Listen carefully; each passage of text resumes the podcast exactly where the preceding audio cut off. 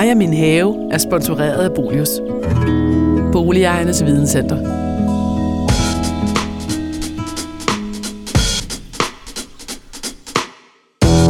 De stikker, de dufter, og de smukke. Det er roserne, vi taler om, og i denne tredje episode af Bolius podcast-serie Mig og min have skal vi tale om roser.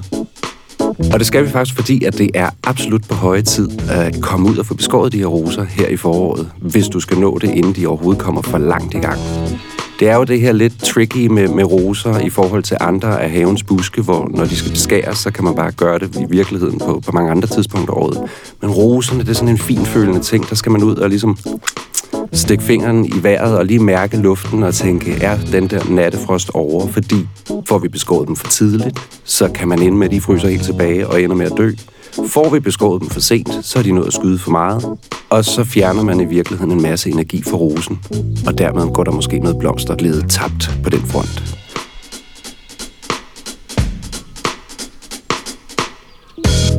Til at hjælpe os med at guide os ind i rosernes univers, har vi øh, allieret os med min rigtig gode ven Peter Schack, som er virkelig en passioneret rosen-nørd. Og jeg synes, vi bare skal hoppe ud i og høre, hvad han har at fortælle om sin store rosenpassion og glæde.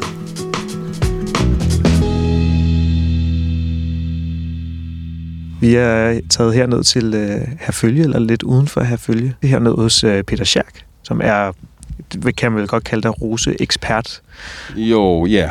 Rosoman og rosolog kalder jeg det også for. En rosoman? Ja. Er det din officielle titel, når man vil? Det er simpelthen min officielle titel.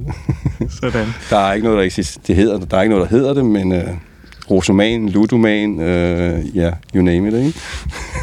det lyder i hvert fald godt, synes jeg. Ja, ikke? Men uh, vi er jo kommet herned i din have, fordi vi skal, vi skal lære noget mere om roser. Og det har Jesper jo. Han har jo fortalt mig, at hvis man skal vide noget om roser, så skal man snakke med dig. Og, uh, og vi står her i begyndelsen af din, uh, af din have, uh, hvor man... Nu er det jo øh, hvad hedder det, slutningen af marts her, og der er jo ikke kommet blomster på de her roser, men de, vi kan se bedene over det hele, og, de, og der er mange af dem. Der er rigtig mange, ja. Men, men jeg tænker på, inden vi bevæger os ind i haven, så kan du måske fortælle os lidt om, hvor det her med roser, hvor det stammer fra, det her med, at, at man i stort set alle forhaver rundt omkring i, i landet, altså så skal man have en, have nogle roser i sin have, der ser, står og ser flot ud. Hmm. Ja, men det har jo noget at gøre med, at rosen er jo, er jo gammel, øh, og de fleste roser, de stammer jo over fra Østen, og, og det nære Østen, kan man også sige. Rosen er jo lidt speciel, og det er den, fordi den har jo den her, de her fantastiske blomster, og så har den de her dufte. Og det er jo specielt det her med duften, som gør, at, at, at folk godt kan lide den. Og med rosen, så var det jo sådan, at, øh, at, at den største skal man sige, import af rose, den begyndte sådan rigtig, øh, da korsrideren begyndte, fordi de tog dem jo med tilbage øh, til Europa. Og så bliver de så forædlet, og det vil sige, at man, man arbejder med dem, og man laver nye sorter ud af det, man får med, fordi det, de typiske roser, som kom øh, fra Asien, jamen de var jo enkel, enkeltblomstrende, altså de enkeltblomst, det vil sige, der er fem eller der er fem blade på, øh, kronblade. Øh, og hvis man ser på roser i dag, jamen så er der jo op til 100 kronblade i dem nu. Og det var nogle af de ting, som, som man arbejdede på, når man formerede på dem. Ikke? Og så tog man to, to forskellige, eller flere for den sags skyld, og så får man så nye sorter. Og det er ikke hver gang så noget lykkes. Men det er på den måde, de sådan er kommet, og så har de så også spredt sig selv via frø og alt muligt, når de har taget dem med jo. Grunden til, at de kom ind i haverne, jamen det var faktisk gennem... Øh, først var det sådan set munkene, som, som øh, brugte roserne, og de brugte dem i middelalderen også til, til alt, alsensk øh, apotekervæsen. Altså, der var nogle roser, dem, jamen de kunne kurere alt.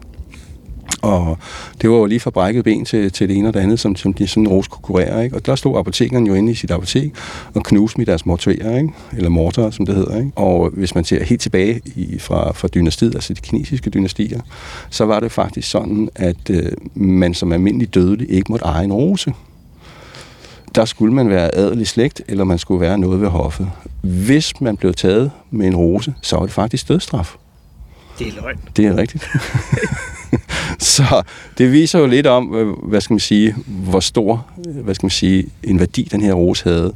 Og hvor lang tid det var, det, det er der så ikke nogen, der kan, kan svare på. Øh, men sådan var det faktisk engang. Og det siges jo også, at øh, kejseren derovre, han havde på et tidspunkt over 6.000 forskellige rosenbøger i sit bibliotek.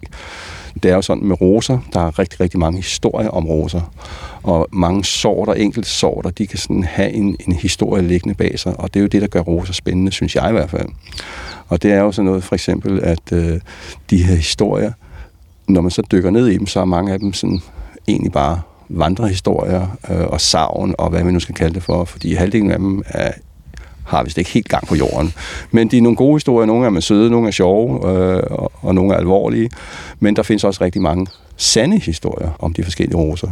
Og der kommer så sådan en som, som øh, Napoleons hustru ind, øh, Josefine, som jo egentlig var den store forgangskvinde for roser i Europa. På Malmaison havde hun jo over 500 forskellige slags roser, og mange af dem var slet ikke navngivet på det her tidspunkt. Men hun fik jo alle mulige forædlere til at hjælpe sig med at, at, få de her roser hjem til, til Malmaison. Og der arbejdede med de her roser, og hun var egentlig den første med en stor rosenhave, som spredte det ud. Man kan sige, at rosen er jo, er jo blomstens dronning, og det er jo blevet sagt meget, meget, meget tidligt. Det er så heller ikke 100% bevist, det her med, at det står skrevet nogle steder. Men det er jo et fint øh, udtryk, øh, og det holder hårdnakke stadig ved. Og sådan skal det også være, fordi rosen er jo en fantastisk plante. En rose er jo faktisk utrolig hårdfør, og der findes roser til alt. Altså du kan få roser til at vokse alle vegne, hvis du finder de rigtige. Så, så det, der gør en rose unik også, det er jo det her med, at jamen, du kan, uanset hvor du bor, så kan du finde dig en rose, som du kan have.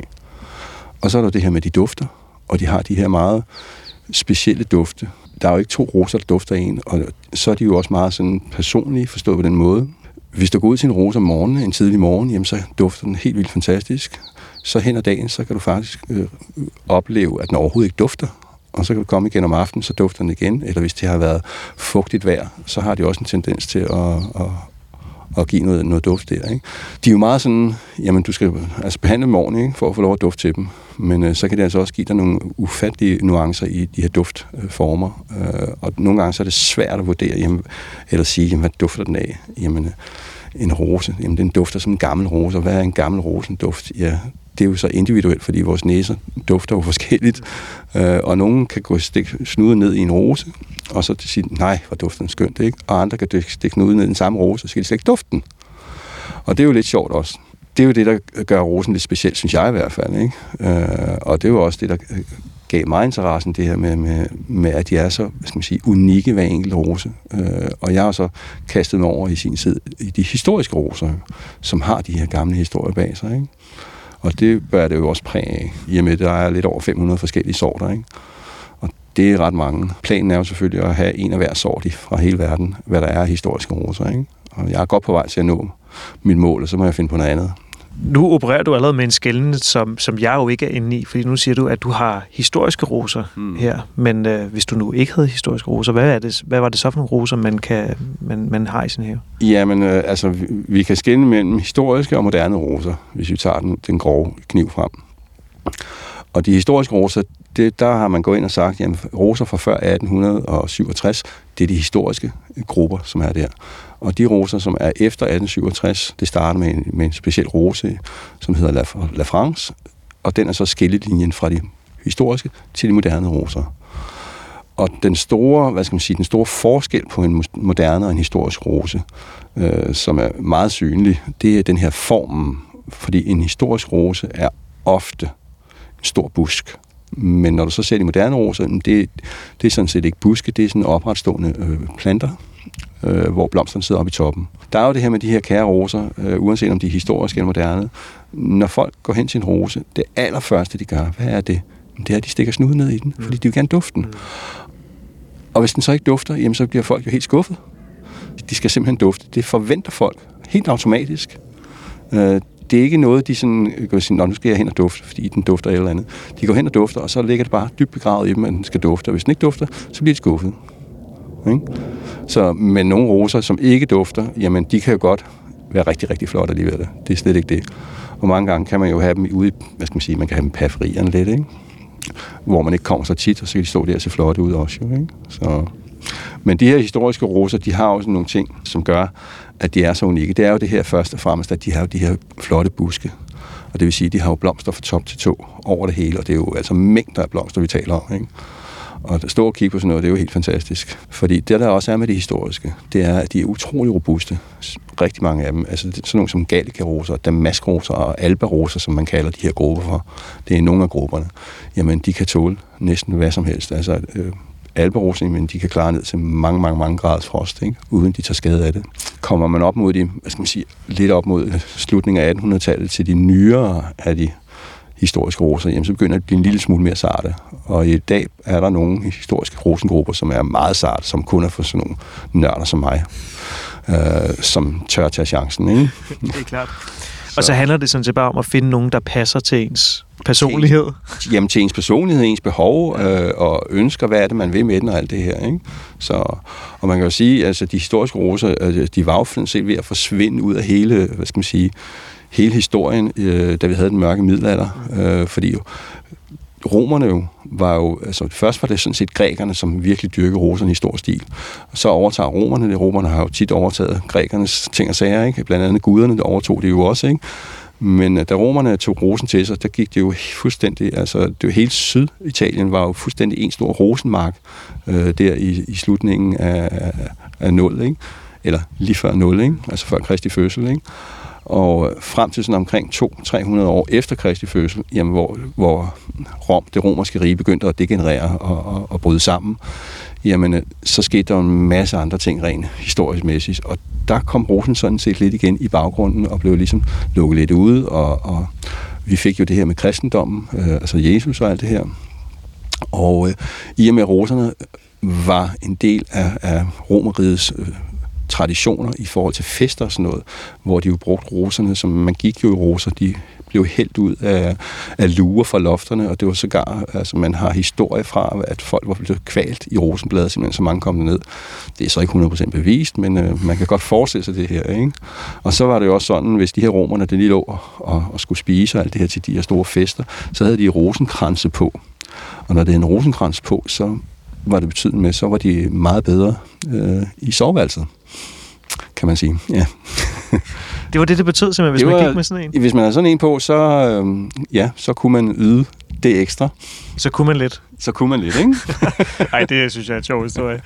Men, øh, og, og der var alt det her, fordi øh, da kristendommen så kom, jamen så øh, var rosen jo, den var tegn, eller hvad hedder roden til alt ondt fordi det var jo fest, øh, orgier og alt muligt, og det var jo ikke lige det, kristendommen stod for. Så de bandlyste rosen, og så forsvandt den sådan set ud af historien i en periode. Øh, men heldigvis havde vi jo alle munkene, øh, og de havde dem jo med i deres klostre, øh, hvor de brugte den som, som lægeurter og, og alt sådan ting og sager. Og så overlevede de sådan set der, hvis man kan sige det. Mm. De havde jo nok overlevet alligevel så det her igen med at have roser, jamen hvorfor er det, at folk skal have en rose? Jamen hvad er det, der gør den så unik? Jamen det er jo sådan set det der, at du kan, der er en rose til et hvert behov. Og der er roser til enhver robusthed. Altså roser er rigtig, rigtig robuste. Det eneste, en rose ikke bryder sig om, det er vand. Og hvad har vi i Danmark? Vand. Masser af det. Mængder. Mængder, Mængder af vand. Af vand ikke? Så det var jo rigtig skidt sidste år specielt. Ikke? Ja, det kunne jeg forestille mig. Ja, fordi det regnede helt over, og vi havde været i fire sommerdage, ikke? Var det, øh, og der var ingen sol eller noget som helst. Så, så selvfølgelig blomstrede det, men, men man kunne ikke komme ud og nyde noget, og man, man kunne ikke gå, altså der var vand alle vegne, og hvis roserne, de kan altså ikke lide at have brødrene i vand. Men skal vi prøve, og skal vi gå lidt rundt, og så tænker jeg, fordi nu, nu kigger vi jo, altså kigger ud i din have, og der er jo roser over det hele. Alle vejen, ja. Og nu må du jo prøve at forklare mig sådan lidt, mens vi går rundt, hvordan det her det vil øh, se ud, hvis jeg nu kom et par måneder senere. ja. vi kan prøve. Altså, hvis, hvis du kommer om, om sommeren, eller altså roserne begynder jo sådan set øh, i maj måned, og der starter det med, med de vilde øh, hybrider og de vilde roser, som er meget tidlige øh, i deres blomstring. De blomstrer til gengæld så ofte kun i et par uger, øh, men, men de er rigtig, rigtig flotte i den tid, de er der. Og så står de jo bagefter med, med fine buske. Det er jo så med de her roser, som øh, altså mange af de historiske roser også, de blomstrer kun én gang, øh, og i sted mellem to uger og fem uger. Øh, hvis man så har mange, så kan man sprede den over øh, hele sæsonen. Men det er jo nogle fantastiske fantastiske blomstringer, men de, de, de vilde og de hybriderne, de blomstrer kun et par uger, men så står de jo stadigvæk som flotte buske med blade og det hele. Det er jo ikke sådan, at de står og ligner en pind. Hvis man kigger den her have øh, lige nu, jamen så er den jo meget bar lige nu. Man kan se en frygtelig masse pinde, kan man kalde det for, ikke? Øh, buske uden blade på. Men altså, når vi når hen i, i maj måned, sidst i maj måned, jamen så er der bare grønt over det hele. Og der, du vil slet ikke kunne forstå, hvor frodigt der ser ud, når du står og kigger på det nu. Og når vi så kommer sådan, når den store blomstring, der kommer sådan en forblomstring, hvis man kan sige det sådan, så kommer hovedblomstringen, og så kommer efterblomstringen, og så holder de en pause, og så blomstrer de igen mange af dem.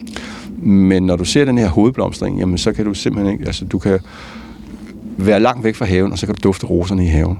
Ikke? Og når du kommer ind i haven, jamen, så bliver det jo som at stikke næsen ind i en parfumebutik øh, af fantastiske dufte. Øh, du får simpelthen piret dine sanser helt vildt. Ikke?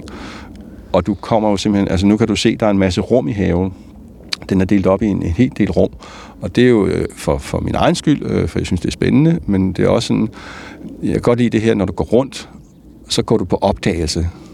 Altså det er sådan forstået på den måde, at det ikke ligesom går gå ud på en mark, hvor du kan se det hele på en gang. Her der går du ligesom på opdagelse i haven. Du kommer ind, går ud i et nyt rum. Wow, fantastisk. Og det ene rum er mere fantastisk end det andet, så man får hele tiden sådan en, en wow-oplevelse. Ikke? Øh, og det synes jeg også er super spændende, også for min eget vedkommende, selvom jeg kender hvert hjørne af haven, jeg kender hvert blad, hver en græsstrå, hver en rose og alt det her. Men stadigvæk, så bliver jeg selv fascineret hver gang, også når jeg går rundt øh, i haven. Og, og det er det, folk skal prøve at forestille sig, at hvordan det her ser ud, fordi der er 6.000 kvadratmeter græsplæne med bede i, ikke? og der er lidt over 300 meter bede, hvor der står roser i, der står lidt over 500 forskellige sorter. Ikke? Og det er jo også det, der gør det meget unikt, fordi det er historiske gamle roser. Og det er jo det, der gør det meget, meget, meget unikt. Det første øh, område, vi kom ind lige ved inde, øh, hvor vi først går ind i, i, i gårdhaven, eller gårdspladsen, kan vi vel kalde den for, jamen, så går vi ind i det, jeg kalder for vores øh, centrifolia-afdeling. Det vil sige, det er centrifolia-roser. Øh, og for dem, som vil lytte på det, og som kender lidt til roser, jamen, så ved de, at centrifolia, det er en gammel historisk rosengruppe. Nu går vi så ind i den næste gruppe her, hvor vi har øh, damaskroserne, og der findes omkring øh, 30 forskellige damaskroser i verden, og de står alle sammen her. Fantastisk. Ja. Så hvis man vil se dem alle sammen, så er det, så er det, så er det her, de står her. Og det er samme med centrifolierne. Og det man så kan se her, der er faktisk et stort bed her, som du kan se, som ikke er, er, er plantet til, men det er simpelthen fordi, det er simpelthen geogineafdelingen. Så om sommeren så står der 60 geoginer der, og det ser også flot ud. Så har fruen noget at plukke af os, fordi hun må selvfølgelig ikke plukke i roserne, vel? De skal jo stå herude, ikke? Det er så ikke helt rigtigt. Der bliver klippet lidt af dem. Der bliver klippet rigtig meget. Okay. Man kan ikke se, når der bliver klippet i dem. Så mange er der. Og nu kommer vi så efter Damask-afdelingen, jamen, så kommer vi ind i, hvad skal man sige, i baghaven, eller den store afdeling, hvor der også hvad skal man sige, er lidt luft, det vil sige, man kan få lidt view. Øh, og så har jeg det, som jeg kalder rosariet. Faktisk hele haven er et rosarie, for det rosarium er jo sådan set en have eller en udstilling øh, af gamle historiske roser. Men det, der gør, at det bliver til et rosarium, det er, at der er skilte på, hvor der står årstal for ædler og alle de her ting og sager på. Altså, der er nogle data på. Ja. Og det er jo det, man også ser, når man går rundt her, det er, at der, der er, er simpelthen skilte på der er skilte en på. eneste. Ja, der er skilte på alle roser. Fordi der er ikke noget værre, som rosen øh, elsker, eller rosen interesseret, eller det behøver man vel ikke engang være, når man kommer ud til en have eller et sted og skal kigge på roser, at man ikke aner, hvad det er for en. Fordi det kunne være, at man godt kunne tænke sig den selv. Så er det altså rart at vide, øh, hvor gammel er sådan en, øh, hvad hedder den, og, og sådan nogle ting der. Så, så derfor er det vigtigt med de her skilte. Og jeg har brugt over dage på at finde noget skilteværk, som kan overleve vintrene. Uh, det er så lykkes nu. Endelig efter mange års kamp, efter mange så års kamp. det. ja. Jeg brugte et par år med at bruge malerpensler, ja. simpelthen, mm. som jeg skrev på. Men så skulle jeg hvert år skulle jeg skrive 500 pinde ikke? med data på. Ikke? Det er altså noget af et arbejde. Oh my. Så nu har jeg endelig fundet en løsning, som gerne skulle holde en 8-10 år Ja. ad gangen. Ikke? Hvornår var du begyndt at, øh, at kaste dig her over, over roserne? Hvornår var det, du Jamen, der er sådan set ingen rose i den her have, som er over 10 år gammel. Øh, og det forbavser også nogle folk, når de ser, hvor store nogle af roserne er. Øh, fordi nogle gange så tror folk, at hvis sådan en rose er så stor, så skal den da mindst være 50 år gammel. En rose er meget hurtigt voksende, når den først får fat. Og man siger sådan, når man planter en rose, jamen så bruger den det første år på lige at få sat nogle rødder, og så bruger den det næste år ligesom på at få solen og få noget øh, fotosyntese til blade og sådan noget.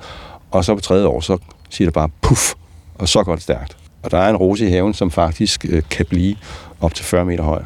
Det er den så ikke i haven her nu, men den er pænt stor. Så det vil sige, det er 10 år siden, at du begyndte at lave Ja, det er det. vi flyttede herud for 11 år siden, og øh, så skulle vi jo have noget i haven. Og det kan du slet ikke forestille sig, fordi da vi flyttede herud for 11 år siden, der var det her bare en stor græsplæne og intet andet. Der var ingenting. Så haven var fuldstændig pakket ind i skov, så der slet ikke var noget luft og lys. Fordi vi bor helt op ad skoven. Vi bor i skovbryen, som man siger. Det vil sige, at vi har hele bøgeskoven der på, på den ene side, og det er jo fantastisk også i et dyreliv. Mm. Men vi har desværre, hvis man kan sige det sådan, men vi har jo rigtig mange rådyr. Og hvis der er noget, rådyr kan lide, så er det roser. Det er rent slik for dem. De, de kan sagtens holde roser ned til en halv meter over jorden. Så Da, da, I så skulle, eller da du skulle anlægge haven her, så ja. hvorfor var det så, hvorfor skulle det være roser? Hvorfor blev det roser? Jamen, det gjorde det sådan set lidt, fordi at øh, rent historiemæssigt har jeg altid været stor historieinteresseret. Og min hustru, hun er historiker, og det ene med det andet. Plantede jeg så nogle roser. Og så en, en dag, jamen, så tænkte jeg, jamen, de dufter jo egentlig meget godt, de her roser. Øh, og der havde jeg købt en rose, som hed Jacques Cartier blandt andet. Øh, jeg var ikke klar over, at den var historisk eller noget som helst. Jeg synes bare, den var flot, og den duftede godt. Og så tænkte jeg, jeg vil egentlig prøve at se, om jeg kunne finde noget historie eller noget læsning om den, og prøve at se, hvad det var for noget. Og det er altså 10 år siden. Og så fandt jeg en bog om historisk rose. Jeg gik bare ind på biblioteket og lånte, tog en bog, jeg kiggede ikke på nogen specielt. Jeg tog bare den første og den bedste. Og det var så en bog om historiske roser. Og der må man sige, der blev jeg solgt. Og derfra, der gik der ikke mange splitsekunder før, at jeg havde gravet halvdelen af haven op og plantet roser. Og nu er det jo sådan, at, øh, at øh, fruen siger jo til mig sådan jævnligt, nu skal du ikke lave flere huller i haven. Og, øh, men jeg får alligevel snedet nogle nye bede ind hele tiden, ikke? fordi jeg udvider jo ikke? løbende. Ikke? Så når hun kigger den anden vej, så står du klar? Så står jeg klar med, med spaden ikke? og laver et, og så opdager hun det alligevel ikke. Vel? Nej, fordi så. altså, man kan jo der er meget let kamuflere, at man Det kan man nemlig, ikke? Der er rigtig, rigtig mange bede, roser og planter i det hele taget. Så, så det er nogenlunde nemt at kamuflere det, medmindre jeg gør det lige midt i den store plads der, ikke? Ja. og jamen, så blev jeg fanget af det, af det her med roserne. Og øh, det med de historiske, så begyndte jeg at, at læse rigtig meget om det, og, og jeg har læst alt, hvad der kunne støves op af bøger på dansk og engelsk. Øh, undersøgte kilder og alt muligt, simpelthen for at vide alt det her. Ikke? Og det her med de historiske roser, det var jo helt fantastisk. Og de der historier, de havde bag sig, øh, det var jo også vildt. Altså nogle historier... Øh, nu står det for eksempel, øh, hvis vi prøver at gå herover, øh, der står en rose her, som kravler op der. Den hedder øh, Great Western, hedder den. Det er sådan en, en øh, slyngklatterrose. Den har også et lille tilnavn, som den hedder lokumsrosen. Og hvorfor kalder man den så lokumsrosen? Jo, simpelthen, det er simpelthen fordi, at øh, jyderne i, øh, i 1800-tallet, de plantede den simpelthen rundt om deres toiletter. Altså, der, det var dengang, man havde klosetter ude på marken, ikke? Og der havde, var duften jo mindre heldig, når man sad sådan et sted der. Og så plantede de dem, og så kunne de tage noget af duften. Derfor kaldte man den lokumsrosen. Så det er jo sådan en mindre flatterende navn for den, ikke? Hvis du kigger den anden vej, så har du en kæmpe stor alperose, som står der uden blomster på lige nu. Øh, og det er også det, man kalder Skansrosen. Den ja. er også på Skansmaleriet med, hvad hedder, hvor Krøjer han sidder. Øh, eller fru Krøjer, hun sidder i liggestolen, og så ser du så på det her maleri, Skansmaleriet, den her store hvide rose i forgrunden, og det er så Skansrosen, som vi kalder den for. Det er også kaldet Alba Maxima, kalder man den, eller hedder den, ikke? I Sverige kalder man den for Lokumsrosen. Fordi det var der, det, det var, var der, de brugte. Yes, lige nok den samme historie, ikke? Ja, så. sådan. Ja. Og, øh, og hos os, der er det simpelthen den smukke ja, Skans. Alba Skansrosen. Simpelthen, ikke? Ja. Sådan. Simpelthen. Og øh, det var jo ikke det, fru Krøyer, hun var i gang med, da hun øh, blev malet. Ah, det var nok ikke. det, det tror jeg næppe. så... Ja. Nå, men al, okay, iblandt alle de her roser, ikke? er der så en, en, en favorit, det bliver jeg nødt til at spørge om. Ja, men selvfølgelig gør det det, og det er der også mange, der spørger om, og der er også mange andre rosen-eksperter øh, og rosen, øh, rigtig kloge rosenmennesker. Øh, jeg er jo ikke den eneste, der er jo mange, som ved rigtig meget om roser også jo. Andre, øh, og folk bliver altid spurgt, jamen har du en yndlingsrose? Se, hvis du nu havde en have med over 500 forskellige rosensorter, og man spørger dig, har du en yndlingsrose? Det er ikke nemt, vel? Nej, det er det sgu ikke. Så nej, det har jeg Men det var ikke meningen, det skulle være nemt heller. nej, men jeg har ikke nogen yndlingsrosen den forstand. Øh, det, det har jeg altså ikke. Altså, der er rigtig mange, fordi hvad den ene ikke har, det har den anden, ja. og hvad den anden ikke har, det har den tredje. Øh, så, Så de supplerer hinanden jo rigtig, rigtig godt. Ikke? Så jeg vil ikke sige, lige nøjagtigt den der, det er bare rosen over alle roser. Men, men nu hvor du snakker om det her med de her meget personlige forhold til roserne, mm. så må, er der nogen, hvor du har et meget personligt forhold til? Ja. Det kan man så spørge om i stedet for. ja, det er jo selvfølgelig en meget snedig måde at spørge på. Uh, ja, men jeg har da et, et personligt forhold til uh, Chacateo, som var den, sådan set den første, jeg plantede. Og det samme med Alba Maxima. Det var de to allerførste roser, jeg plantede. Så dem har jeg selvfølgelig et, et, et specielt forhold til. Uh, jeg vil ikke sige, altså ikke fordi, at det, det er de flotteste og de bedste og alt det her. Men jeg har specielt, fordi de er de to første, og de har stået her lige siden dag et jo. Det, der så er unikt ved for eksempel øh, øh, Jacques og for dem, som, som måtte lytte på det her, jamen, så ved de, øh, øh og som har noget forstand på roser, så ved de, at Jacques er en Portland-rose, som typisk, en Portland-rose er jo typisk omkring en meter høje. Men hvis man så kigger på den Jacques som står derhenne, jamen den er jo næsten 5 meter høj og 4 meter bred, og kravler op langs husvæggen. Og jeg vil våge den påstand, at det er verdens største Jacques-rose. Og det er jo rigtig dejligt, når man, øh, jamen, øh, når man har været på arbejde en hel dag inde i København, og så kommer hjem til det her. Ikke? Det er jo altså lækkert. Nyde alle, alle roserne og alle de flotte farver, ikke? og skoven øh, op imod. Så jo. Det lyder sgu ikke dårligt. Nej, vel? Nej, det gør det sgu ikke. det er altså ikke det værste. Slet ikke, når vejret viser sig fra den gode side af. Og du skal jo huske på, at når jeg stresser af, det er der nogen, der sådan har det lidt under men jeg stresser af ved at grave et hul i jorden, ikke? Øh, hvor der er nogen, der de bliver jo fuldstændig forpustet bare, gå gud. Ikke? Men altså, det er jo den måde, jeg kobler af på. Ikke? Øh, og så interessen, jamen altså, nogen har jo, øh, er jo nørdet over at cykle, til Mount, eller cykle, eller bestige Mount Everest, og nogen skal lave 10 Ironman, og nogen skal noget andet, og nogen skal noget tredje. Jamen, jeg, jeg har så bare gået all in, plus, plus 200 procent på roser, ikke? Så det er jo lidt, hvad der er ens interesse. Så så, så sådan er det.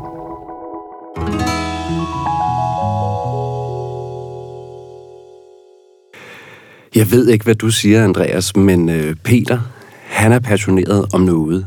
Og man kan sige, at det er en passion, som jo, som vi også kunne høre, er opstået relativt lidt sent i hans liv. Det her med roserne. Og den her historie om hans Jacques rose som han pludselig fattede interesse for og dykkede ned i nogle bøger og begyndt at læse om, og derfra har det drevet ham videre til at have den her store samling. Og nu ved jeg jo tilfældigvis, at roser, inden vi overhovedet startede på den her podcast, det var ikke lige øh, din stærke side, selvom jeg jo tror i virkeligheden, altså rosen er jo nok den plante, som folk i hvert fald kender til fra haven eller blomsterforretningerne osv. Det er i hvert fald den plante, som nok er allermest kendt af alle, men ikke nødvendigvis den, vi ved allermest om. Jamen, øh, det, det, er fuldstændig, øh, det er fuldstændig rigtigt, men jeg er glad for, at du tænker, at jeg har nogle stærke sider mm. inden, for, inden for havearbejdet. det, det er jeg meget glad for, men rosen er bestemt ikke en af, en af mine stærke sider. Øh, men men øh, det at være nede hos Peter har selvfølgelig givet mig en kæmpe stor sådan, indblik i, hvad det, hvad det vil sige at, at, at have roser, og altså at gå op i roser mm. ikke mindst, fordi at han er så passioneret omkring det. Ja, det må man sige. Det er helt vildt. Men det har, jeg har lært lidt om dig også, ja. ved at være nede ved de her roser, og jeg har ligesom sådan undersøgt lidt med, mm. om roserne, og så har jeg kommet frem til et kvalificeret bud på, hvad der må være din yndlingsrose. Er det rigtigt? Ja. Ja, lad mig høre. Jeg, jeg tror, at det er den, der hedder Madame Hardy. Det er fuldstændig korrekt. Der kunne bare sige, at jeg har nogle stærke sider. Ja, det må man sige. Nå, der er nogen, der har været virkelig inde og research. Kan jeg... ja, det kan du tro. Jamen, det er rigtigt. Mam Hardy lærte jeg at kende og stifte bekendtskab med, da jeg var i lære som Rosengarten hos Torben Tim i Løve, nord for Slagelse. Øhm, som i øvrigt var en super spændende tid på en, det, vi kan kalde en speciel planteskole, som udelukkende øh, sælger roser og har med roser at gøre. Og øh, når du er på en specialplanteskole, som kun har nærmest én planteart, så, så må man sige, så bliver der tid til at nørde, og øh, nørde helt derind, hvor du virkelig får den her planteart og slægt et dybt ind under huden. Og specielt når du så også arbejder sammen med et menneske, som også er passioneret, som Torben Tim om noget er. Øh, og det er jo også derfor, jeg har taget nogle af hans bøger med her i dag, fordi at øh, han har skrevet bøger om også de her historiske roser, som Peter jo også har den her store kærlighed for. Og det kan jo ikke undgås, at det ligesom smitter en. Jeg tror, i min barndomsår, der, øh, der var roser jo, det var jo de her mere moderne roser, som vi også kender fra bedstemors have, hvor der står sådan fem roser et bed med bar jord under og pænt revet gange og små grusstier. Og så sad der lidt roser op i toppen, og pludselig åbnede sig der det her univers af de her store buskroser, øh, som dufter himmelsk. Hvis jeg skulle sætte en finger på én lille ting omkring netop de her historiske roser, som, som kan være til lidt til den negative side, og det er i hvert fald også noget, jeg får at vide af andre haveejere, når de har med deres haver, det er det her med, når du plukker dem. Det er ikke som, når vi går hen og køber en buket roser i en blomsterbutik, så står de en hel uge. De har det med at drysse relativt hurtigt deres kronblade af, og det, det er måske så den lidt negative side ved, ved de her buskroser, men hvis du har flere af dem i haven, så kan du gå ud og plukke nogle nye i morgen. Men det er helt sikkert den her duft, de har, som, som kan være så himmelsk, som jeg elsker og bliver betaget af. Og øh, det er lidt sjovt netop, når du nu så nævner Madame Hardy, som er den her super skønne, hvide, fyldte rose med et lille bitte grønt øje inde i midten. Hvorfor det lige blev den? Normalt så er jeg jo sådan en tilhænger af blomster, som kan blomstre i lang tid på sæsonen, og Madame Hardy er jo en af de her øh, roser, som ikke er remonterende. Det vil sige, at den blomstrer ikke flere gange på sæsonen. Så man går altså også i øvrigt hele året og venter på, at denne rose skal blomstre i juni måned. Mm. Og når den er blomstret, så er det overstået for i år. Men duften, den er som at dykke ind i alverdens frugter Altså, den har den mest frugtuøse, kan man næsten sige, øh, duft, til forskel fra mange af de andre roser, som er meget mere parfumeret, som vi også kender fra øh, parfumer og så videre. Altså sådan meget tunge dufte. Der er Madame Hardy sådan meget mere let og sommerlig og frugtet i sin duft. Og derfor så elsker jeg den her rose. Og så må man ærge sig lidt over de våde sommer, hvor man ikke har så meget glæde af den, men så allerede tænke til næste år, så får jeg nok lov til at nyde den lidt mere. Men øh, altså nu, altså det, det er jo noget, som lytterne ikke øh, kan høre, men du mm. har simpelthen taget en, øh, du har taget flere roser med her i studiet, men, men har du har blandt taget... andet taget en, hvor du har rod og knold med. Der er simpelthen ja. det hele med, og øh, det er simpelthen, fordi jeg tænkte, vi må ofre os lidt for sagen, fordi vi jo sidder her i et studie, og hvordan skal vi overhovedet komme til at øh, fortælle om, hvordan man beskærer en rose, men det er i virkeligheden også for at vise og illustrere dig lidt, hvad, hvad rosen egentlig er for en størrelse. Mm. Og øh, hvis vi egentlig kigger på den her rose, så kan man sige, det er jo en gammel rose, det er en stor gammel klatterrose, jeg har gravet op. Og øh, nede ved grundstammen, altså det, der ligger lige i jordhøjden, der kan man jo se, det er sådan en helt knudret stammesamling, der sidder, ja. hvor grenene ligesom springer ud fra. Og under der, der kan du næsten fornemme, at når jeg løfter op i den her, at det, det er nogle få stridende rødder, der sidder på sådan en ja. rose. Det er ikke sådan et tæt, kompakt rodnet. Nej, det er sådan nogle øh, små stridende rødder. Og øh, når vi planter en rose i haven og hiver den ud af potten, så er det rigtigt nok, så har den fint med rødder, men i takt med den ældes, så ender den altså med at have nogle lange rødder, som stikker dybt ned. Og øh, det er jo selvfølgelig for, at den gerne vil stikke dybt ned for at kunne suge noget hvede. Fordi jeg ved, som Peter sagde, de, de, de elsker ikke at stå og søbe i vand. Men, men i sommersæsonen må de altså heller ikke tørste, de her roser. Så, så de skal have nogle rødder, der stikker dybt ned, så de kan suge noget hvede op i, øh, op i, op i busken. Og øh, resten, det er jo ligesom den her forgrening af, af grene med masser af torne på. Og jeg ved jo også, at nu hvor vi står for, at vi øh, er i gang med at beskære de her roser ud i haven, jeg kender rigtig mange, der netop spørger til, hvordan er det lige, vi skal beskære dem. Og, og det er jo nærmest et religionsspørgsmål med de her roser. Overordnet vil jeg ligesom Peter i virkeligheden inddele dem lidt i, i to kategorier. Der er de moderne, og så er det de historiske buskroser her. Og buskroserne, dem piller vi traditionelt set egentlig ikke så meget ved, når de først er kørende efter de her to-tre år er vokset til og begynder at udarte sig til at være en busk. Der går man simpelthen bare ud med sin rosensaks, og øh, kigger på, om øh, der skulle være nogle øh, visne grene, og det, det er der faktisk på den her. Der er sådan en gren her, hvor der ikke er meget liv tilbage. Altså, du kan faktisk ja, se hele brun. grenen. Den er helt grå, brun ja, og kedelig, brun, ja. og hvis vi knækker den her op i toppen, så kan man næsten høre det, at øh, det er bare sådan noget tør. Ja, er helt tør, ja. Helt tør. Og det er det, vi kan sige. Vi kan sige, der er det, der hedder sundhedsbeskæringen, og det handler simpelthen om at få fjernet alt det, som er vissent på rosen. Det er faktisk det første, vi gør, når vi skal beskære en rose. Det er at få fjernet alt det visne. Der kan også sidde oppe i toppen, som her, nogle øh, gamle blomsterstande fra sidste år af. Ja. Og øh, dem skal vi også have væk. Og der kan man øh, godt gå lidt ned på grenen og finde sådan et lille øje, altså en lille skudknopdannelse, og så øh, klipper man lige ovenover der, og for så at sige fjerne de her gamle blomster.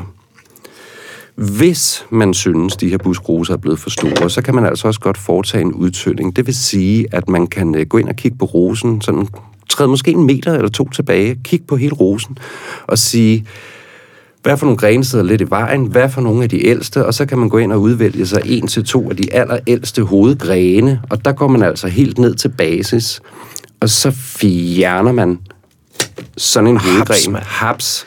Væk med den.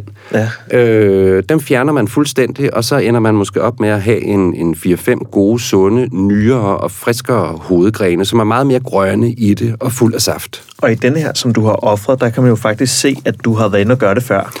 Det har jeg nemlig, fordi det er jo sådan en øh, tilbagevendende ting. Øh, hvert år skal man gå ud lige og øh, tage et tjek på sin rose og sige, er der noget af de her gamle grene, som helt skal væk? Og det er altså, på buskrosen er det hovedsageligt, at man laver den her form for sundhedsbeskæring, hvor man lige fjerner alt det døde ved. Og en gang imellem kan man få yngre lidt. Ellers synes jeg egentlig ikke, man skal øh, gør så meget ved dem.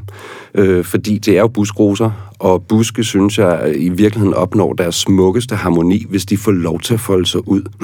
og specielt roser, som godt kan få lidt overhængende grene, når de først begynder at springe ud på sommeren, øh, så bliver de altså lidt mere graciøse af det, frem for de ender med at stå og stridt lidt i alle retninger.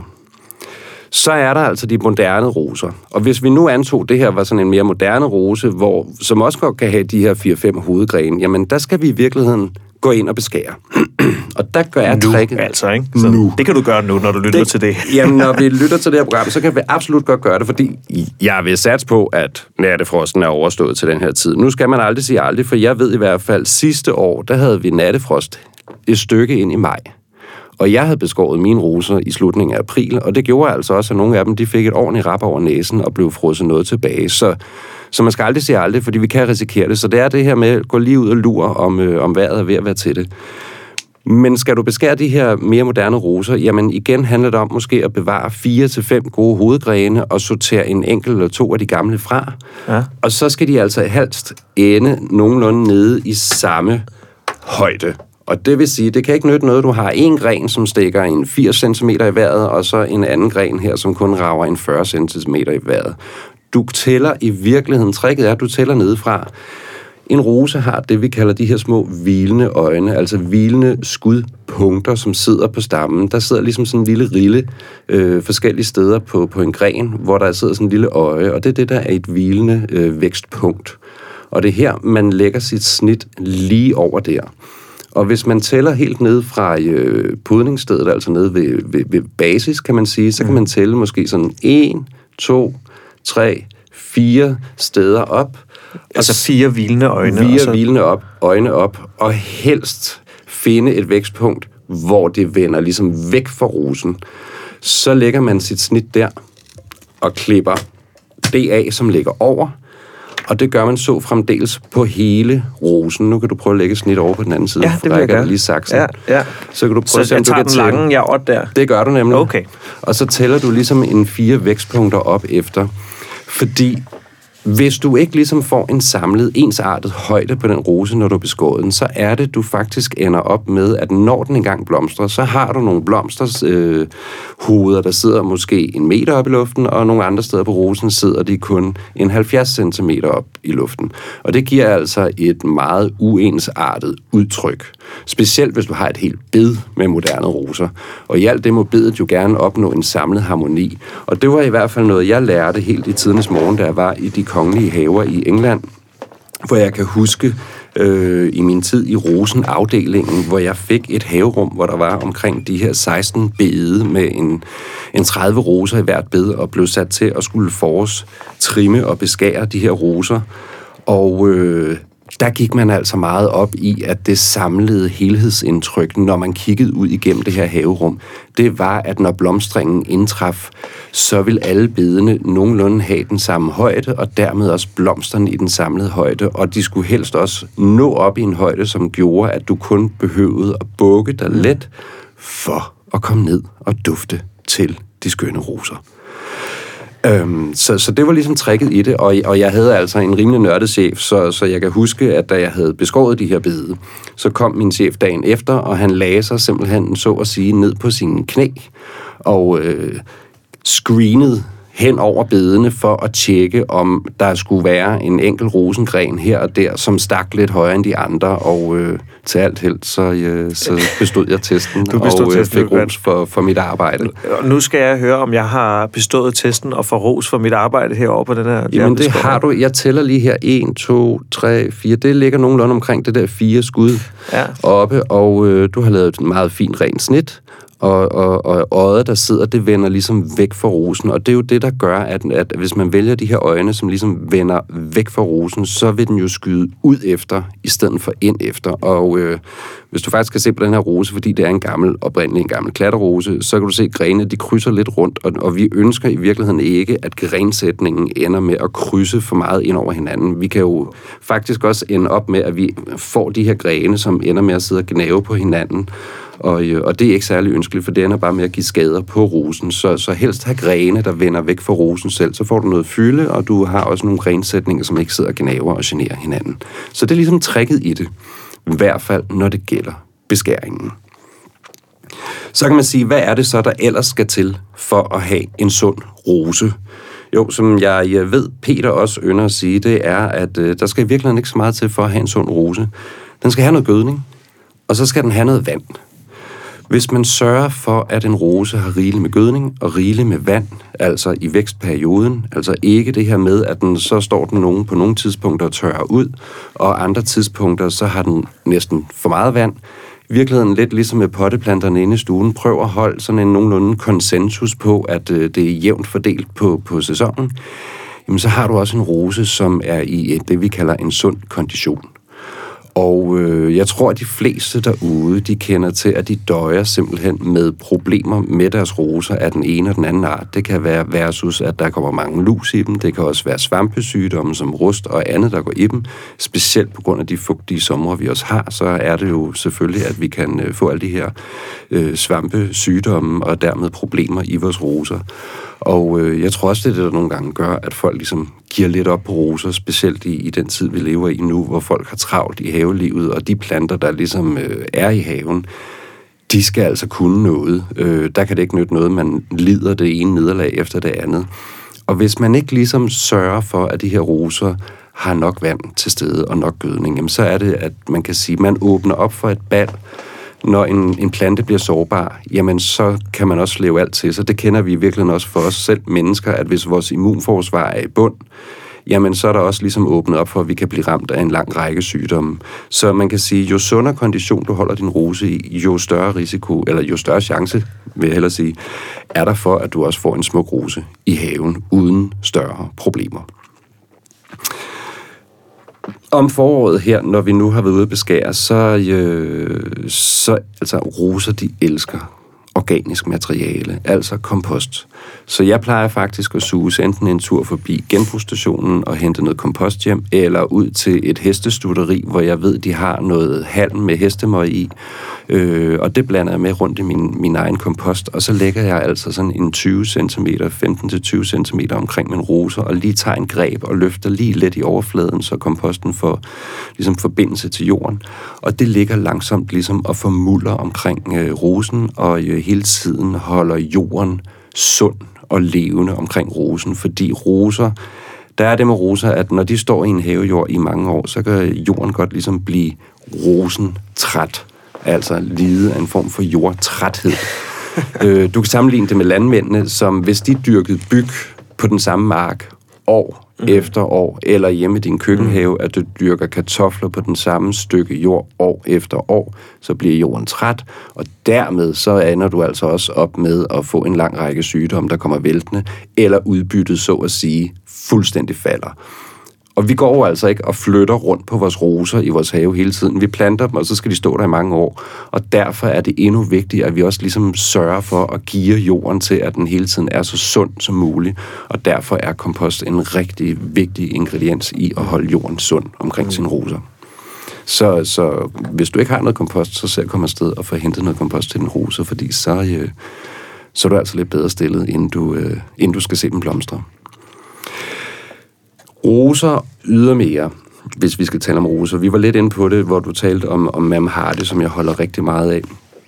Der er jo ligesom de her kategorier, både de moderne og de historiske, men der er jo også det her med, om de blomstrer en eller flere gange. Og er du nybegynder med roser, så synes jeg, man skal gå efter det, vi kalder de remonterende. Altså de roser, som blomstrer flere gange på sæsonen. Alt andet lige, så har man lidt større glæde af en plante, som blomstrer flere gange på sæsonen. Og, og første gang, hvor de har deres hovedblomstring, det er jo der i juni måned, øh, hvor de blomstrer. Og, og nogle gange, så er juni måned måske ikke den bedste del af, af sommersæsonen. Jeg ved i hvert fald, det kan være sådan en, der nogle gange godt kan være rigtig regnvåd og tung. Hvor måske sidst på sommeren, der øh, er der måske større sandsynlighed for, at vi har lidt tørre perioder med noget sol og varme. Så, så gå efter en rose, der også kan blomstre der, så får du noget større glæde for det. Og ellers så er der jo stort set frit slag på alle hylder, når det gælder roser. Af, der er vist en rose til enhver smag, vil jeg næsten tænke. Jeg ved ikke, hvilken rosen du tænker, du sådan er mest til. Andreas, er du til, til nogle skarpe røde, eller mere orange, eller er du til det meget sart rosa? Hvad, hvad, hvad, hvad tænker du selv? Oh, det er svært. Det synes jeg er svært, faktisk. Jeg tror måske faktisk, de der sådan lidt øh, svag rosa, mm. eller dem der over i sådan lidt en cremelig, cremet farve. Jeg kan ikke huske, hvad den der... Jeg, jeg, der var en, jeg kan huske, vi havde i mine forældres have, men jeg kan sgu ikke lige huske, hvad den hed. Nej. Personligt så, øh, ja, nu, nu har jeg jo den hvide, men, men ellers så, øh, der findes øh, det, vi også kalder engelske roser. Øh, Austin-roser er der. Det, der er en, der hedder David Austin, som har lavet roser i rigtig mange år, og han har produceret en lang række, øh, som også er store, fyldte, velduftende roser. Nogle påstår, de ligger lidt til den sarte side. Jeg har nogle af dem i min egen have, og de, jeg synes egentlig ikke, de volder store problemer. Nogle af de her roser, de er sådan helt burgundy, dyb, røde, store fyldte, altså håndfyldt store blomsterhoveder, og øh, super velduftende, og det, det er måske en af dem, som hvis jeg skulle vælge noget andet end de man har det. Jeg ved også, Peter han havde jo også svært ligesom at vælge, hvad er egentlig hans yndlingsrose. Så er det nogle af de roser, jeg holder rigtig meget af. Men, men jeg synes i virkeligheden ikke, Andreas, vi sådan er kommet helt omkring, hvordan er det lige, vi skal passe og pleje de her roser, fordi der er nok nogen, der jo sidder derude, der øh, kunne finde på at være altså hen på planteskolen og skal vælge sig en rose. Og hvordan er det så lige, når vi skal plante de her roser? Fordi det er så ligesom det næste. Jeg har set mange igennem tiderne, som, øh, som går hjem og planter en rose, og øh, roser skal faktisk plantes dybt. Øh, og øh, det er lige før, jeg vil sige, at hvis man er lidt uøvet i at gå ud og plante, så behøver man faktisk ikke at være så bekymret lige netop med rosen, om man får sat den for dybt, for det skal den nok håndtere. Problemet er i virkeligheden, hvis man får sat den lidt for højt, fordi de fleste, langt de fleste roser, de vokser ikke på deres egen rod. De er podet, og det vil sige, at der sidder et podet sted her. Jeg tror, mm. hvis du prøver at grave rundt i den her spavne, ja, ja. så øh, hvis du fjerner jorden ned omkring, så vil du komme ned til, at der ligesom sidder sådan et øh, lidt knudepunkt, og det er jo også det, du kan se lidt herovre på den ja, gamle. Ja. Det er der podestedet sidder. Det er der, man har taget den her rose, en lille stykke kvist, et lille vækstpunkt, og sat ind på den her vildrose. For det er vildroser, vi puder på. Det skal mm. være stærke rødder. Det er ikke alle roser, der ligesom evner at stå på deres egen rod, så derfor så poder vi dem som oftest. Og øh, det er rigtig vigtigt, at det her podested kommer under jorden. Og det er simpelthen for at vinterbeskytte det, fordi når vi har frosten, så er det også der, den er allermest sart. Det er nede omkring podestedet. Så det kan ikke nytte noget af det her podested, det står og daller rundt op over jorden. Vi skal have det nedenunder. Omvendt, hvis den en gang imellem ikke arter sig helt som vi vil, så kan vi altså risikere at få det, der hedder rodskud. Og det vil sige, det er skuddannelser, der kommer ned fra den her vildrose, og pludselig fløjter ud til siden og kommer måske et stykke op af jorden, en 10 cm væk fra rosen. Og, og, øh, og ender med, hvis man ikke er lidt skarp og får det fjernet hurtigst muligt, så i løbet af et par år, så ender man altså med at have en meget abnorm stor busk, som er en vildrose. Og den her fine lille chakaté-rose, man ellers øh, havde stående, den er fuldstændig forsvundet inde i den store buskrose. Så, så øh, opdager man pludselig, at de her vildskud så til gengæld kommer, så skal man altså lige have løftet jorden forsigtigt væk ind med sin rosensaks og have fjernet det her vildskud ja. helt inde ved basis. Og så på den måde få det fjernet, sådan, så det ikke overtager den rose, vi jo egentlig har købt det for at være. Men altså sørg for, når du køber dine roser i planteskolen, specielt på den her årstid, hvor det er pottede roser, øh, og så øh, få gravet et fornuftigt plantehul, som er en to-tre gange større, end, end hvad potten måske er, ja. og dybt nok, få en grev ned i bunden af plantehullet, lige brække lidt og løsne sådan, så du sikrer trods alt, at der er et godt dræn, så, så vandet kan trække væk jorden må, må faktisk gerne være lidt småtavlig. Fordi det her med at gøre jorden alt for spændende for roser, det er de ikke altid begejstret for. Altså, det er i hvert fald ikke alle roser, der for eksempel elsker at trives ude ved kysten af områder, hvor det er en meget sandet jord. Mm. De vil gerne have en lidt stiv, leret, tung jord. Det kan de faktisk godt lide at stå i. Så har man ikke det, så kan man altså godt købe noget, noget, noget jordforbedring, hvor der er nogle lerpartikler i, specielt hvis man skal plante en rose ude i sit øh, fritidshus. Øh, så får man en god tavlig jord til rosen. så, så man er faktisk nødt til at gå ud og købe noget tavlig jord til, til rosen og få blandet med i jordhullet, øh, i plantehullet, og så får man plantet sin rose, og så give den 10 liter vand, inden du lige lægger det sidste jordlag omkring rosen, og så må man altså gerne lige tage sin hæl og lige træde godt til rundt om rosen. Det skal ikke stampes hårdt, men man, man skal ligesom kunne tage fat i sin rose, når man har plantet den, og trække lidt i den, og så skal den altså ikke fløjte op af jorden øh, på nogen måde. Den skal ligesom blive der, man skal kunne mærke, at den står fast. Så har man altså plantet sin rose godt. Og øh, jeg vil sige, altså, vi kan sagtens plante roser på den her årstid, men, men skal du være super skarp på, hvornår du skal plante roser, så skal vi faktisk vente helt til efteråret. Og der kan man øh, på planteskoler, og i hvert fald også specielt rosenplanteskoler, så kan man købe det, der hedder barodsroser. Altså fuldstændig ligesom den rose, jeg har taget med her. Hvor man får en rose, der er ingen jord på, der er kun de her stridende rødder. Øh, og den går man så hjem og planter øh, i sin have. Og øh, så er der nok nogen, der tænker, jamen altså, hvad nu hvis jeg ikke lige får plantet den den ene dag eller den anden dag? Kan de overhovedet tåle det? Og som Peter jo var inde på, det er meget robuste planter, vi har med at gøre. Øh, den her rose, jeg har taget med i dag, øh, og som jeg sagde, jeg har offret hjemme for min have, det er også fuldstændig korrekt, men jeg, men jeg kan godt afsløre, at den har faktisk bare stået i en sort spand, altså i en murespand, hele vinteren igennem uden at være dækket til jord på nogen måde. Nå, og som du kan se, altså, der er små skudknopper på vej, og den har ja, ja. fine grønne grene, og der er saft i den, så det vidner noget om, at de her roser, de er altså ikke så sarte alligevel endda. De sgu robuste nok. De er robuste de nok, så, så man kan altså også sagtens grave en rose op i sin have, og så få flyttet, og hvis man i øvrigt ikke lige ved, hvor den skal stå, jamen så uh, fyrer den hen i en spand med vand, og så bare sørg for at lige få skiftet det her vand, måske hver anden eller tredje dag, øh, så det ikke står og plummer og rådner, så kan den sagtens stå der i adskillige uger, indtil du får den plantet. Og i øvrigt vil jeg sige, hvis du lige... Jeg rækker med rosensaksen igen. Den øh, lille? Den lille, ja. Ja, værsgo. Hvis du graver en gammel rose op i haven og skal genplante den, eller lige tænker, jamen jeg skal have den med til et nyt sted, hvis jeg flytter, og dermed skal have den pottet op i en potte, så hvis du vælger den pottede version, jamen så skal du selvfølgelig have noget pottemuld, som jeg også har taget med her. Og så er tricket i virkeligheden, at når du har gravet en rose op, så er det jo netop de her lange, stridende rødder, der sidder. Det er ikke noget tæt forgrenet rodnet. Og så tager du faktisk din rosensaks, og så klipper du rødderne. Du stusser rødderne tilbage. For det første, så kan det ikke hjælpe noget, at de der rødder er så lange, så du ikke kan få dem ned i en potte. Og det er altså, selvom vi taler om store, grove rødder, så stusser man dem altså hårdt tilbage, og du kan se, der er masser af ja, liv inde i. Øh, sådan, så du kan passe den ned i en potte? Sådan, så man kan passe den ned i en potte. Øh, ikke noget med at bukke rødderne rundt Nej. ned i potten, men, men de skal, den kan simpelthen, skal simpelthen kunne stå frit i potten, så man skal selvfølgelig også lige finde en nogenlunde passende potte. Men man kan sagtens stusse de her rødder, fordi det du gør ved, eller det der sker ved, du gør det, du genererer og provokerer simpelthen rosen til, når den så kommer ned og står i den her potte med noget frisk muld, og du giver den noget vand og måske lidt næring, så vil den simpelthen begynde at producere fine små rødder, altså de her langt mere fine, trævlede rødder, de vil pludselig begynde at komme ud øh, fra de mere grove rødder, og mm. så får du dannet dermed et helt nyt rodnet. Og øh, igen, så øh, skal du flytte sådan en rose, jamen så er du selvfølgelig nødt til at have lidt harmoni imellem top og bund, Altså det vil sige mellem rod og, og den mængde grene, du har, der skal være nogenlunde ligelig fordeling. Så, så er der ikke så mange rødder tilbage, jamen så skal der sådan set heller ikke være så meget top tilbage. Så på den måde, så vælger man at sortere rosen helt ind til at sige, jamen jeg har tre-fire gode grene tilbage, og resten har jeg i virkeligheden barberet bort. Og så kan du altså sagtens flytte en gammel rose på den måde og tage, dig, tage med dig til et nyt sted, uden problemer. Jeg har pottet rigtig mange roser i mit liv på den måde øh, hos Torben Tim, hvor vi gravede roser op og øh, stussede rødderne og satte dem op i potter, og så var de klar til en ny ekspedering ud over rampen. Fantastisk. Ja.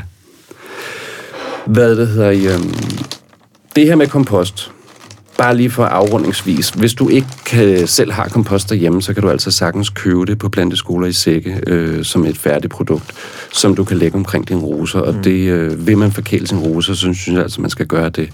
Og oveni, som vi var inde på, så skal du altså huske at gøde dine roser med jævne mellemrum hen over sæsonen. Heller lidt en 3-4 gange på sæsonen, end en god stor håndfuld en gang på sæsonen man kan sige, at en rose for, øh, forbruger jo gødning sådan løbende, og specielt hvis den er remonterende, så derfor er det bedre at give det i mindre portioner hen over sæsonen, er min erfaring. Og så ved jeg ikke, jo, lusene, dem har vi jo faktisk ikke rigtig fået vendt endnu, og det er en af de største sønder, der er omkring roser. De kære lus, som ender med at sidde de her roser hele juni måned og ædeløs og suge saft ud af. Det er jo ikke fordi, at øh, rosen ender med at gå ud af, der sidder lus på. Men de kan godt være en stor gene, og øh, da vi er i hvert fald i en tid, hvor jeg ikke synes, det der med kemi i haven, det skal vi ikke kaste os ud i. Så hellere tage, øh, hvis det bliver for stort et problem, så hellere tage haveslangen med noget koldt vand, og så øh, få, få vasket spulet den godt af der er jo det sjove i virkeligheden ved lus. Jeg synes faktisk, at lus er en, en meget sjov insektart, fordi lus, de føder ved det, der hedder jomfrufødsel. Og, øh, Hold da op, nu bliver det helt øh, religiøst, det her. det må man sige. Øh, det er ikke sådan, så der er en masse hanner og hunder, der sig med hinanden. En, en lus har en levetid på, på en 3 til maks 4 uger per individ. Og i den periode, der kan den altså producere i virkeligheden altså, taler vi om totalt fødemaskiner, vil jeg fortælle dig, fordi det er, om, det er omkring 40, mellem 40 og 100 nye luseindivider af en lus kan producere på, på en 3-4 uger. Og det er jo også derfor, at du kan gå ud den ene dag og tænke, om der sidder to lus, og øh, få dage efter, så synes du nærmest, det hele er fuldstændig invaderet af lus. Og det er simpelthen, fordi de, øh, de reproducerer sig selv så hurtigt. Og der er altså tale om øh, hundlige individer, som ikke engang parer sig med hinanden. De kan simpelthen bare producere øh, nye individer af sig selv. Der er kun et tidspunkt om året, hvor lusen alligevel synes, at de har brug for sådan nogen som dig og mig, altså handlige individer, og det er hen mod efteråret, hvor de ligesom skal sikre den genetiske arv til næste års generationer. Og der øh, er de så fifi, så der laver de altså lige en periode, hvor de faktisk føder nogle handlige individer, som kan være med til at sikre den genetiske arvemasse, og de får så lov til at leve indtil den næste sæson, hvor det hele så starter forfra med hundindivider, der bare føder ved jomfrufødsel. Så sådan er der altså også insekter, der er lidt sjove derude. Nu øh, er det ikke, fordi jeg skal sammenligne med mennesker, men jeg synes måske, der er en tendens til, at kvinder, de øh, i højere og højere grad jo, kan man sige, faktisk også bliver selvkørende, og øh, jeg har da i hvert fald også hørt, at der er nogle evolutionsforskere, der mener, at på et tidspunkt, så bliver kvinder fuldstændig selvkørende også på den front.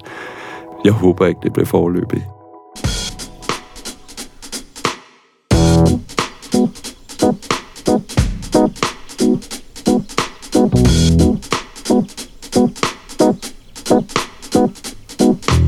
Så tror jeg da, Andreas, at vi fik, øh, vi fik endevendt roserne rigtig meget. Jeg håber også, du selv er blevet lidt klogere på roser. Bestemt. Men ellers, så synes jeg, at I derude bare skal øh, blive hængende ind til næste gang i den fjerde udgave af vores podcast-serie, hvor vi vil gå all in på plantning. Fordi planter er om noget noget af det, som kan gøre en have frodig, og i virkeligheden også gøre dit haveliv meget nemmere. Når jeg kører forbi og igennem vilde kvarterer, så synes jeg i virkeligheden, de nogle gange er næsten, vil jeg tillade mig at sige, i den tagligste forfatning. Man ser en græsplæne, tre buske og fire sølestavter, og resten er bare jord. Og øh, det er i virkeligheden i min optik en fejlagtig tese at tro, at ens haveliv er blevet nemmere af den grund. Jeg har selv eksperimenteret rigtig meget med planter igennem mine år øh, som havemand og garden og passioneret plantenørd. Og øh, jeg synes i hvert fald, jeg har opnået det i min egen have, at jo flere planter jeg i virkeligheden har fyldt ind, jo mindre bar jord jeg har, jo mindre græsplæne jeg har, jeg skal slå, jo større planteglæde har jeg, og jo mere tid har jeg faktisk også fået til at ligge i min liggestol nede under æbletræet. Og det er noget af det, vi skal høre meget mere om i den næste udsendelse, hvor du igen skal ud og se på smukke haver, Andreas. Jeg glæder mig. God fornøjelse.